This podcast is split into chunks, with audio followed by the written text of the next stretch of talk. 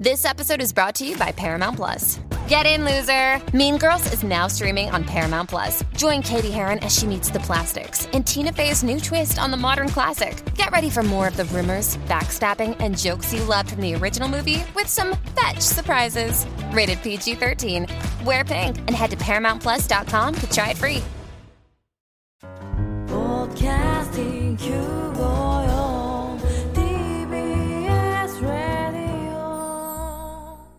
TBS ラジオ、ポッドキャスティングをお聞きの皆さん、こんにちは。安住紳一郎の日曜天国、アシスタントディレクターの広重隆です。西天のポッドキャスティング、今日は230回目です。日曜朝10時からの本放送と合わせて、ぜひお楽しみください。それでは、1月22日放送分、安住紳一郎の日曜天国、番組開始から10時33分までの放送をお聞きください。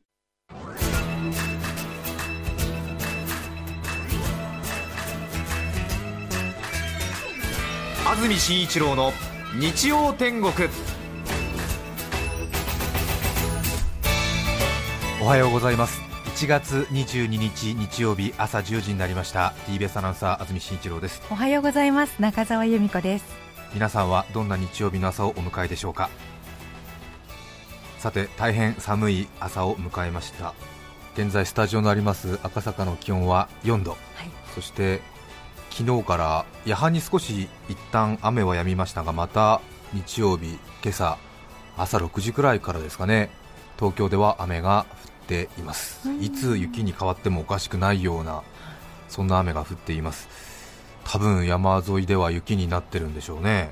檜原村とかね。神奈町とか。そうですね、ええ。まあ、この2つの都市をね、非常に思い入れ深くご紹介いたしますが、多分神奈町雪でしょうね、きっとうね、んそうですね。檜原も雪だと思うんですが、えー、本当に、はい。ね、ぜひね、近いうちに南の方にもフランチャイズを持ちたいなと思いますよね。しかし久しぶりの雨、雪になったということで、湿度が随分と回復いたしまして、本当に。現在87%湿度があります。はい。ずっと30%、40%ぐらい続いていましたので乾燥注意報はどうやら解除されたようです、はい。やっぱり湿度がありますと感じ方が違いますね、本当に喉と目が助かります。本当になんか自分の鼻が長くなったような気がするというか、ええ。ああ、息はここまで奥まで入るんだっていうような感じを実感したなと今朝思いましたが、す。スーッとね来ますよね。ええいいですよね。少し、まあ、寒いですけども外に出て深呼吸してみるとうん。何か気分転換になるかもしれません。はい。それにしても連日寒くて。ええ。ラニーニャラニャーニャラニーニャでいいんですか？ラニーニャ現象？ですかどうやら私も詳しくは分かんないんですがうん。日本付近に吹いてる偏西風が少しこう南の方で蛇行しているので北からの大陸側からの寒気が入りやすい状態になっているそうなんで。そしてまた今週から2月上旬にかけてさらに寒さが厳しくなるということのようですね。2005年から2006年にかけて大変寒い時があったんですがその時もどうやらラニーニャ現象ということでほぼ同じような現象が起きているので当時まではいかないけれども当時に次ぐような寒さがどうやら今年は襲うだろうという予報が出ているようですね。そうなんですね。まだまだ行くんだ、うん。はあ。2005年から2006年の時は全国で死亡者が150人ぐらい出たという大寒波が襲ってますんでね。そうでしたっけ、ええ。さらに北国の方では氷点下28度、29度、30度っていうね、さらには大雪になっている地方もあるということですね。先日テレビのニュースで見た北国の方は30度マイナス30度か何かを記録した多分北海道の陸別町の方のインタビューでしたけども、65歳から70歳くらいの男性でしたがはいマイナス20度まではいいんだよ。耐えられるから。っていうその一言がやっぱりすごく印象的でしたね。感覚としてやっぱりあるみたいですね。氷点下20度までなら俺たちは耐えられるって言ってましたね。まあ残念ながらね氷点下20度を大きく下回って、まあ、28、29、30氷点下30度ぐらいにはなってたようですけどさすがに答えると、さすがに答えると。あー印象的でしたね。すごいですうねん。へえすごくじ実感がある。んそうですね。まあ、関東でいうとはい真夏で30度まではいいんだよと、ええ33とかいくとちょっと辛いんだよみたいな感覚と一緒ですよね。すね。30度までだったらなんとかなるよっていううん。そういうイメージだと思いますね。そうかそうか。今日の関東地方予報ですが曇りそして夕方まで雨今もね雨降ってるとこ多いと思います。はい。千葉県と茨城県を中心にその他は夕方まで降ったり止んだりという予報が出ています。予想最高気温は東京で7度横浜で8度水戸で6度。昨日よりは少し高いですが平年と比べると2度ほど低い。そして明日月曜日の関東地方ですが23日月曜日曇り時々晴れ。夜は雪かみぞれ。厳しい寒さは少なくとも今週いっぱいは続くということです、明日もどうやら雨雪の恐れがあるということですね。そうですよね。うん。少し交通機関にも乱れが出るかもしれません。お出かけの際には少し余裕を持った方がいいかもしれません、ねえ本当に。うんそうですよね、えー寒いですね。はい。雪降りましたよね金曜日ね。ありましたね、え。ちょっとでも嬉しいところもあり、ええ。ええあの湿度がね少し回復しますからね。そうですね。それになんか白いものが空から降ってくるっていう、うん。東京にも降ってきたっていううん。大変だぞっていうなんかこうテンションが上がる感じはありますよね、はい。そうですよね。えそして二十四節気の大寒が昨日だったんですえよね、えええ昔の人は本当にうん。言えてみようという本か当ですね。大した経験則ですよね え。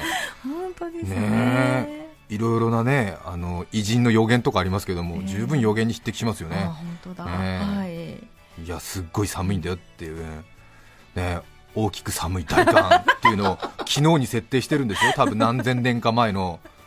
わかりません。中国人ですか？大陸の方ですか？日本の方ですか？あ二十四節気。ねえ。見事な予言ですよね。この日絶対寒いよって。2000年ぐらい前に言ってるわけでしょ？ねえドンピシャですよ。ねえ。本当だ。素晴らしい予言だと思います。本当ですね。本当だ。はい。中澤さんは風邪はひかれてないんですか？えなんとか元気でおります。今年調子いいですね、調子いいですね、ええ。はい、昨年私の計測だと、はい。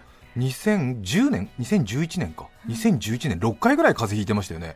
えっ、とねそれは間違いですね。あすいません。あの2010だいぶ減ってきてるんですよ。やっぱり出産後が一番引いあてあ年々年々減ってきてですね。そうですか。そうですね。はい。じゃあ2010年ぐらいすごいよく引いてまあすよね。あそうですね。免疫力が最低に下がっていた頃だと思います、何か本当に。今年はまだ今年っていうか今日ね今シーズンはまだそんなにそうなんですね。引いてないですよね。やありがとうございます。この調子でいきたいと思います。ねはい。インフルエンザなども流行ってますのでお気をつけいただきたいと思います。そうですねさてそんな寒い寒いと言っている先週私はありがたいことに沖縄県に仕事で行ってまいりました。そうですか。はい。もう本当にねニュースで全国的に寒波が襲っていますというそんなナレーションを聞きながら はっと笑いながら沖縄に行ってまいりましたが。なんか今までの今までの 寒い寒いっていうのを学級になんかすごくえバカにされたような気がします。経験してないんですか？え 全国的に寒い寒いと言っておりますが私は経験しておりません。さすが南国ですね。沖縄県素晴らしい、昼間は20度は大げさですけども18度ぐらいまでは行きますあーねそうですか、えジャケットを着て、まあ、普通にスーツで仕事をしていますと、ええ。昼間寒いと感じることはゼロですね。はあ。むしろ細々とちょっとしたこう動きをしていますと軽く汗ばむくらい。南国の冬というのは素晴らしいですね。そうですうん。ねそしてご指摘のようにみんながね寒い寒い全国的に寒い寒いと言っている時に自分だけ温かい思いをしているという優越感は 筆舌に尽くしがたいものがありますね。へねえ。ああそうですか。陸別で氷点下30度。ははーっつってね。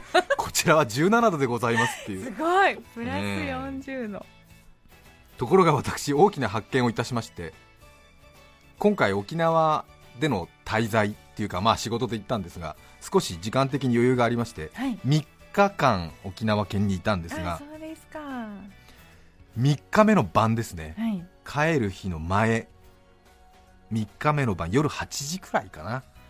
夜7時、うん、そう夜8時くらいですね、はい。仕事を終えてうん。ホテルに泊まってたんですが国際通りの近くのホテルだったんですがちょっと本が欲しくなって、はい。そして夜だったんですけどまだ本屋さんがやってるということだったので、はい歩いて15分くらいのところにある本屋がありまして昔大英那覇店だったところなんですが2 2年くらい前にうん。本屋さんになってはい。私あの沖縄行った時に本買う時は必ずそこの本屋を最近使ってるんですが、うん。とても大きなうん。本屋さんへ3階建てでもともと大英だったところなんでそこ全部本屋にしたんでー。大変大きな本屋で純駆堂那覇店っていうんですがえへ参考までにあの純駆堂は初代社長のお父さんが工藤純だったので純駆堂になったんですーがあそそれをひっくり返して純駆堂っていう神戸に本店のある大きな本屋さんなんですがその純駆堂那覇店はいはい。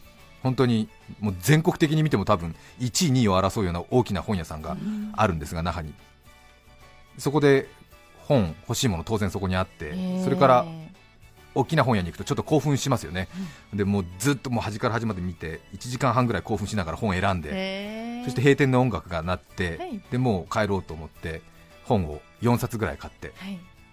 外に出たらとても寒い。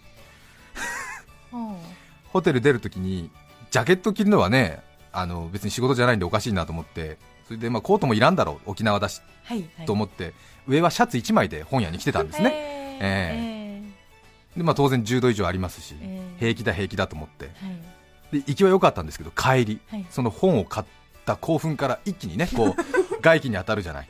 で本屋でちょっと興奮するよね。そうですね。こうねえーなんか血の巡りが良く血の巡りが良くなってもうなんかそう自分の知的好奇心とさなんかううん。ん、なんかよしこれでまたいろいろなんかこうなんか知ってやろうみたいな、ね でなんか効率よく本を選んだみたいな。そうそういいの、ねいいの選んだみたいな、あの店員は少し俺のことをなんかちょっと尊敬してた的なね。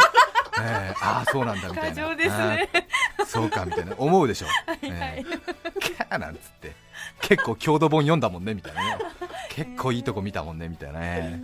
でちょっとそのなんか興奮も手伝ってそのね買ったっていう興奮の後その閉店の音楽流れたんで慌てて外に追い出されたような感じになるとさすがにやっぱり沖縄の夜は寒いね。うん、まあ、当然上シャツ1枚だからね、ええええ。ええ。それでこれはちょっとと思って。それでまた風が流行ってるでしょ。はいでそれもちょっとね15分帰り歩いたらもしかしたらこれ風邪ひいちゃうんじゃないかなって心配もあって、そうですね。まさかね沖縄に3日間行って風邪ひいて帰ってきたって言ったらもう 人に知られた日には目も当てられないでしょ。北海男児の長スタルっていうもんだよね。あ そっかそっかそうね。何あいつっていう。生まれ北国にしてこの寒波襲ってる時に沖縄に仕事で行ってそして風邪ひいて帰ってきたみたいな。言い訳できない言い訳できない。人間のクズだよねこれはまずいと。でとにかく風邪ひいちゃまずいし。で5分くらい歩いたらさすがにちょっともういかんもうね鳥肌ごときじゃないしもうあらららっていう感じになってちょうど道沿いに定食屋さんがあったんで、もうここで一旦休憩だと、暖を取ろうと。それであったかいなんかお蕎麦かなんかをいただいて、でちょっと一息ついて、そしてホテルに戻ろうと思って。英断ですね。で60くらいの女性の方が一人でやってるカウンターだけの定食屋さんでちょっと道から階段2歩ぐらい降りたところにのれんがあってみたいな縦長の感じのええ。昔ながらの。ええ。でボトルキープされている酒瓶も少し見えたんで、ええ。ちょっと一杯やろうっていう人もお酒が飲めるような、うんそんなこう庶民的なはい。定食屋さんだったんですが、でこう階段2段降りてのれんくぐって冊子のガラス戸を横にずらして、すいません食事だけなんですけど一人ですけどいいですか？っていう感じではい。入ったら、その60過ぎのちょっとふくよかな女性店主、はい。上下が白のトレーニングウェアでね、ええその女性が私を見るなり、ものすごく大きな声で、あなたさすがに沖縄ではそれは寒いって言われた。開口一番。開口一番。見事にカッパされたよさすがに沖縄でもそれは寒いって言われて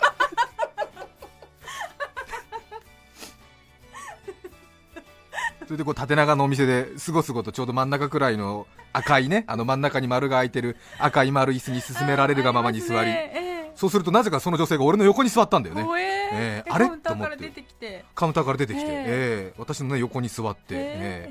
えでなんかちょっと気まずいなとは思ったんだけれども。あれこういうシステムのお店なのかなとか思ったんだけれどもであのすいません沖縄そばをくださいって言ったら、はいはい。あそばね野菜入りあ野菜入りでいいですみたいな感じで、ええ。でもこう横に座ったまま作る気配を見せないんだその女性店主が、ええでどうしたのかなと思ったら、そこからねお説教が始まったの。お説教っていうかおしゃべりね、はいはい。沖縄の女の人うん。おばおばとか言ったりするのかな？あえーおばさんのこととかいうねおばのこと、はい。沖縄のおばはとてもなんかおしゃべり好きな人が多いみたいで、ええそして長年やっぱりご商売やってらっしゃるんで人を見る目が確かなんだね。鋭い。で私の左横にその おばあが座ったんだけれども その上下白のトレーニングウェアね。わかる？あのちょっとあの5年落ちぐらいのテニスウェアみたいなのを着てさ、ね。え、でこうチャックをこう首元まで上げてなんかく首になんかこうなんか軽いネなネックウォーマーみたいなのしてるのかな、ええ、すごくあの、うん、藤間奈美さんみたいな感じをイメージしていただくといいんだけども、ええ、人を見る目があるなと思ったのは、え横に座って、あなた仕事で来ているって言われて、はいえーでまあ、それはまあ、うんそううん、何日いるって言われたの、もうこの時点で俺の沖縄滞在が初日ではないし、観光でもないってことを見破ってえんだよね、すごいなと思って、えーあなた仕事、何日とか言われて、うん。えーあ鋭いと思ったんだけれども、はいはい。でなんで分かったのかなと思ったら、ん。あなた薄着でしょ、人間順応するのさって言われて。ええ4日目、5日目くらいから沖縄にいると寒くなるのさって言われて、え？どういうことですか？と思ったんだけども、はい。まあ、ちょっと沖縄の言葉ということもあって、なかなかちょっとコミュニケーションうまくいかなかったところもあるんだけども、要はその女性が言うには、はい。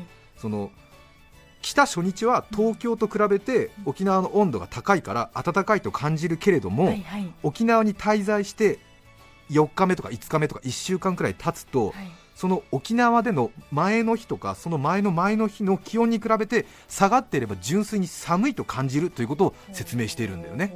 うん。で東京との気温差はもう体には入ってないんだと、なので確かにその私の沖縄滞在3日目は1日目2日目に比べて気温がね下がってたんだよね、うん、だからそのあなたはそうやって薄着してるのは、1日目2日目は暖かかったから油断してるけれども今日寒いんだから、純粋にそれは寒いんだ。それはその東京から来たとか北国から来たとかの関係ないんだ。ううん。っていうことをねうん。延々説明してくれてるの、ああそうですか。うん、でさらに本州から来た人は沖縄は冬でも暖かいだろうという思い込み油断があるからはい。余計に寒さに敏感に反応してしまうんだよという人間の心理学をこんこんと説明されて。うん。でおばあはずーっと俺の左横にいるのね。野菜入り沖縄そばを作る気配ゼロいないんでしょ？お客さん俺しかいない。はい店員さんもいないしうん。はそれでおばあの話はまだまだ続いて、いはい。私の知り合いで一番寒がりなのは私のお兄さんのお嫁さん。えー。秋田県の生まれなのにいつも沖縄で寒い寒いって言ってる。秋田で育って沖縄で暮らして寒い寒い言って面白いねって言って、うんええ本当だ北国の人の方がうん。沖縄では寒いって言うらしい、ええおかしいねって言われて。おかしいって言われて。おかしいね。ところが問題が一つあるでしょう。んうん。私は秋田よりもさらに寒い北海道の出身じゃ。んとてもとても伝える雰囲気ではないよね。あそういうこと？カミングアウトできない。だって秋田で育って沖縄で寒いって言っておかしいさって言ってる人に 私北海道ですって言ったら大爆笑されるでしょ。明日からそのおばあの話はもう 私の話にすり替えられるでしょ。そうですね。上書きされます私が登場することになるよね。そんな名誉にして不名誉なことはないよね。この間来たお客さんがさこの間来たお客がさ北海道なのに寒いっておかしいさ。こんな不名誉なことはないなと思って。まずいと思って。でもその雰囲気をやっぱり察したのね。あそうですか。トレーニングウェアおばあはさ。あなたは？って言うから。まずいと思ってあなたは？って言われると私東京。小声私は東京です。仕事がねって言われて。まずいと思って。分かっちゃうん。だうんあそうです。東京仕事で東京、えー出身はあの、えー埼玉です。ごにょ埼埼玉です。みたいな嘘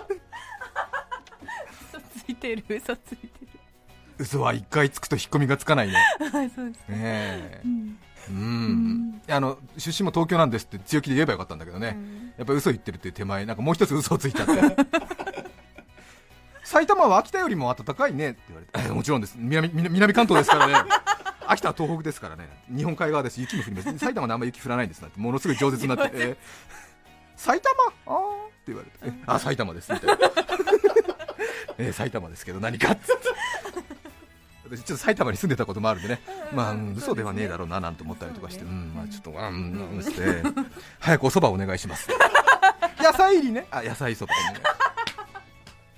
埼玉、埼埼玉、はい、はい、埼玉ですけど、埼玉ですよ。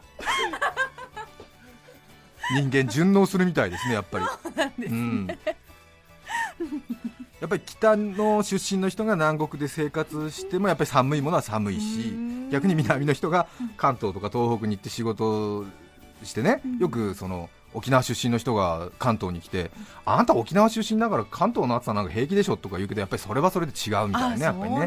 うねん。なのであんまりそういうこと言っちゃいけないなっていうことをね 身をもって理解しましたね。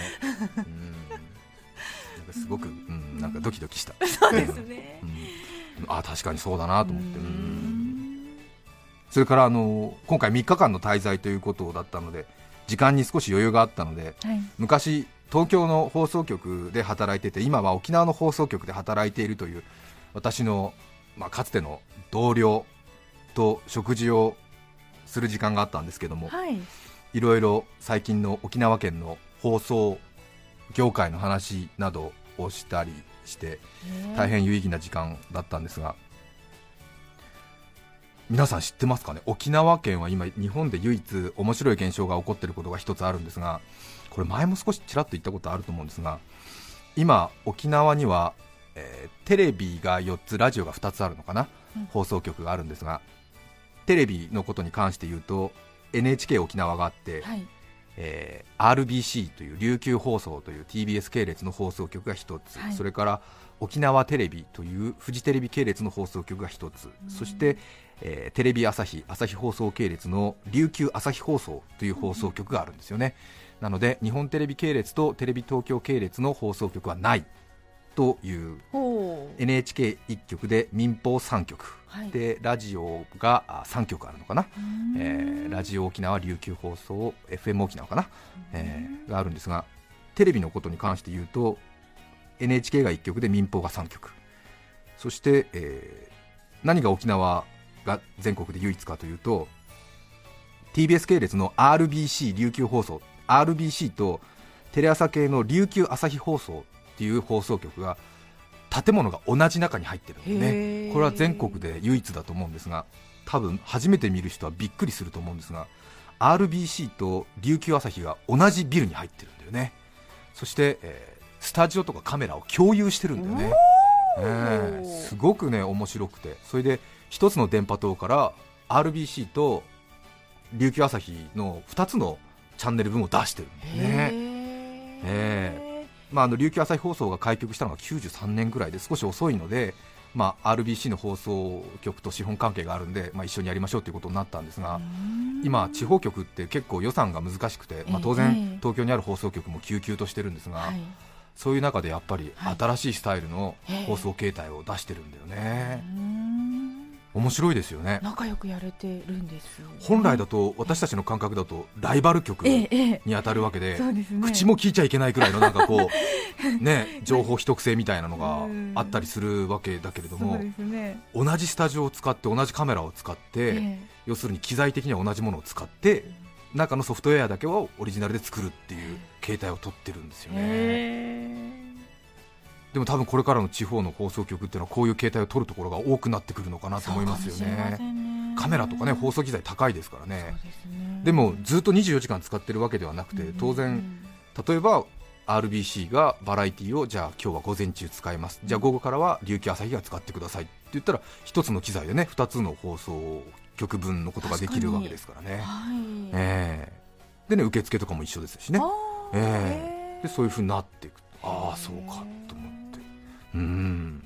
なのでまあそういうところでこう上手にねやっているっていうことを聞いてうん。びっくりしましたけどね。えー一つの電波塔からいわゆる2チャンネル分出してるっていうのは日本で唯一みたいですね、へーうん。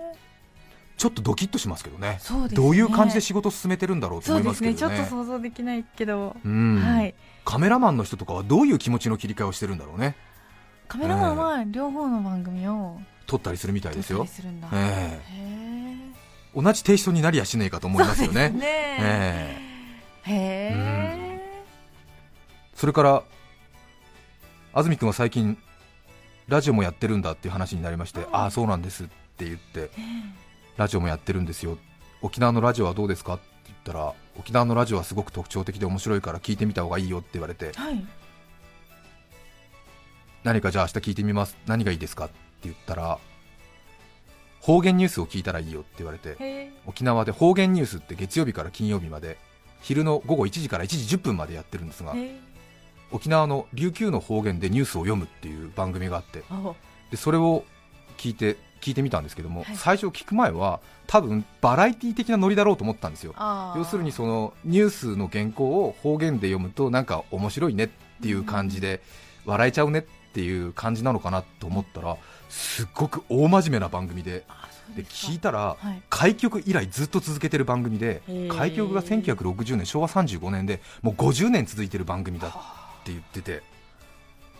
でえすごいねって言ったらそのやっぱり他の地方の皆さんっていうのは方言っていうのは多分共通語標準語にこう淘汰されていくものだろうなとこう諦めてるというか、まあ、そういう時代の流れだろうな情報化社会だしっていう感じで諦めてる場合が多いと思うんですが沖縄の人は方言に対する考え方が全く違って必ず守る絶対に残すという意志がものすごく強いんですよね、なので若い人などに絶対に聞いてもらうというそういう強い意志のもとに放送を続けてる。聞いてはあと思いましたね。なので、あのー要するにその笑うとかちょっとこんな試み的なものではないんですね、ええ。必ず続けるというそういう強い意志のもとに編成されてる番組ですって言われてはあと思いましたけども。でもやっぱりり本州から行った人間だとびっくりしますね。ええまあやっぱり興味深いですね。そうですね。ええ。普通にねワイド番組やってるんですよ、ええ。大沢さんのワイド番組みたいな。ので突然その1時になると、はい。方言ニュースの時間ですって言って、へパーソナリティの人が方言ニュースの時間です。今日は猪狩先生ですってキャスターのことを先生って呼ぶんだよね、ええ。猪狩先生です。っていうとこう猪狩先生が登場するわけだ、ええ。一時の方言ニュースうんぬきやびらって始まるんですよ、え。えうん、琉球新報のニュースからやいびなんつって 面白かった。興味深かったですね。もうメモ取りながら聞いてましたけども、ええそうです都語な都仏覚ぐしうちじじ行きわとやるでいち都仏カラオケ大会やはん三月トゥカに宮古島マティダ市民劇場うてぃもゆされインディのことやいび。全くわからないよね、ちょっとカラオケっていうのだけ聞こえたけど。まあ、宮古島市でカラオケ大会ありますっていうお知らせねえ。そう。素晴らしいなと思いましたね。そうですね。かっこいいですね。かっこいい。でまあ、私のプロから言うとですね、はい。まあ、沖縄南国なんでやっぱり喋るスピードがゆっくりなんで、はい。標準語で喋るよりも3倍ぐらいの時間がかかるのが 多分琉球方言だなっていう思いますね。ね。えーだから10分間たっぷりとうんうん。2項目ぐらいかな、二項目。2項目3項目10分間ぐらい。ええ。面白いですよ。ごくごく普通のニュースを読んでるんですよ、え。ええ一時の方言ニュースうんぬきやびらってのはもうお気に入りで。えうんぬきやびらは。一時の方言ニュースの時間ですみたいなことだと思うんですけどもね。ね。琉球新報っていうあの新聞があるんですよ。琉球新報のニュースからやいびっていうのは多分琉球新報からのニュースなのだみたいなことなんだと思うんだけども、ええいや 面白いよね。全国の郵便地区で絹一斉にくぬん年賀状受付始まりやいびたみたいなね。あこれわかるぞみたいな、ええええ全国のお郵便局で年賀状の受付始まりましたあみたいなええはいくぬち那覇市中央郵便局言って受付始める見る前に。このセレモニーにしかしお腹のびれたんんちょっとわかんないセレモニーだけ聞こえた。中央郵便局も聞こえたみたいなね。わらばーた40人がなあめいめいさに準備しむうちチェール年賀状売りポスト投函さびた。あ 投函したんだなみたいな。え。ーわらばたややんのえっと達也エビシがタツのイカチェルハーチェブラチュンブランカーはけてうさうさしイェイサーモーテ後から郵便地区のおじさんターの掛け声てマジュン年の初めのおにげやえいさちかける年賀状。専用ポスト投函行ってちゃびた。一時の方言ニュースうんぬきゃびや終わった。終わったぞ。終わったぞ。っつって。さすがさすが琉球王国。文化素晴らしい。そうですね。絶対守るって意思がビシビシ伝わってきましたね。はあ。素晴らしい。えね。ー、聞く今度行ったら。えぜひあの沖縄に行った際には綺麗なビーチ美味しい食べ物もいいですけどもテレビラジオにもぜひ注目してみてください。そうですね。さて今日のメッセージテーマはこちらです。酸っぱいものと私埼玉市浦和区の若旦那さん男性の方からいただきました。ありがとうございます。ありがとうございます。私は飲みすぎると二日酔い予防にお酢をおちょこに一杯飲むことにしているんです。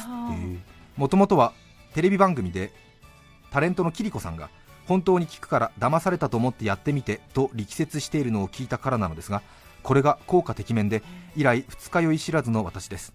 ある時私は大阪の高級ホテルに泊まったのですがあまりの場違いさと舐められてはいけないという緊張からホテルのバーで飲みすぎてしまいました。部屋に帰り朦朧とする意識の中でいけないこのまま寝てしまったら明日は二日酔いで起きられないかもしれない。お酢を飲まなくてはと思いました。はいはい。が当然持ってはいなく仕方がなく物は試しとルームサービスでお酢を注文してみました。ほさすがは高級ホテルだけあって深夜に料理も頼まずお酢だけ持ってこいという怪しげな注文にも即座に対応してもらいはい。事なきを得ることができました。数年後私はそのホテルを再び訪れたのですが部屋に入るとテーブルの上にはなぜか小瓶が一つ置いてありました。中身を確認するとなんとお酢でしたそのホテルは一度利用したお客様の好みを記録しておき客室係の人がウェルカムフラワーやウェルカムドリンクでさりげなくお迎えしてくれるとの評判なのですが私の場合ウェルカムビネガーだったようです。ー。え高級ホテルのデータベースにお酢好きと登録されている私自慢となるでしょうか、ねーありますねそれ。すごいですね、素晴らしい。珍百景に認定いたしますねホテルのサービスもすごいですね。嬉しいですね。ものですね。もう多分一生このホテル使おうっていう気持ちになるんじゃないでしょうかね。そうですね。サービス業の鏡でございます。皆さんからのメッセージをお待ちしています、E メールのアドレスはすべて小文字日天アットマーク tbs.co.jp nichiten で日天アットマーク tbs.co.jp です。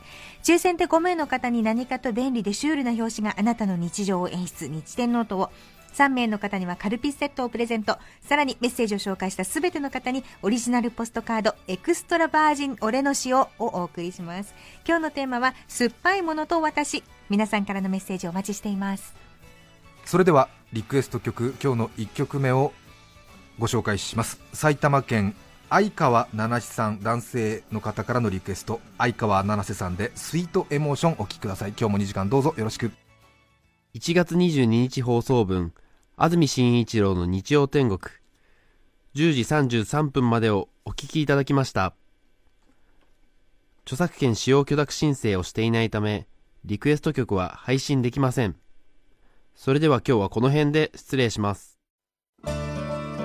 安住紳一郎の「ポッドキャスト天国」日曜午前にブランチを朝食も結婚も遅いぐらいがちょうどいい。お聞きの放送はいつも定時に TBS ラジオ954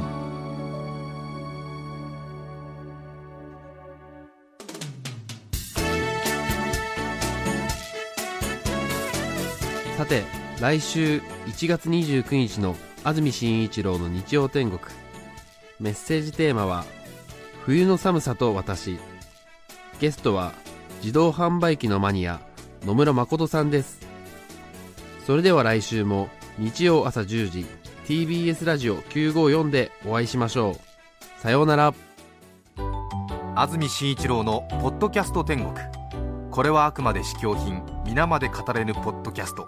ぜひ本放送を聞きなされ。TBS ラジオ954「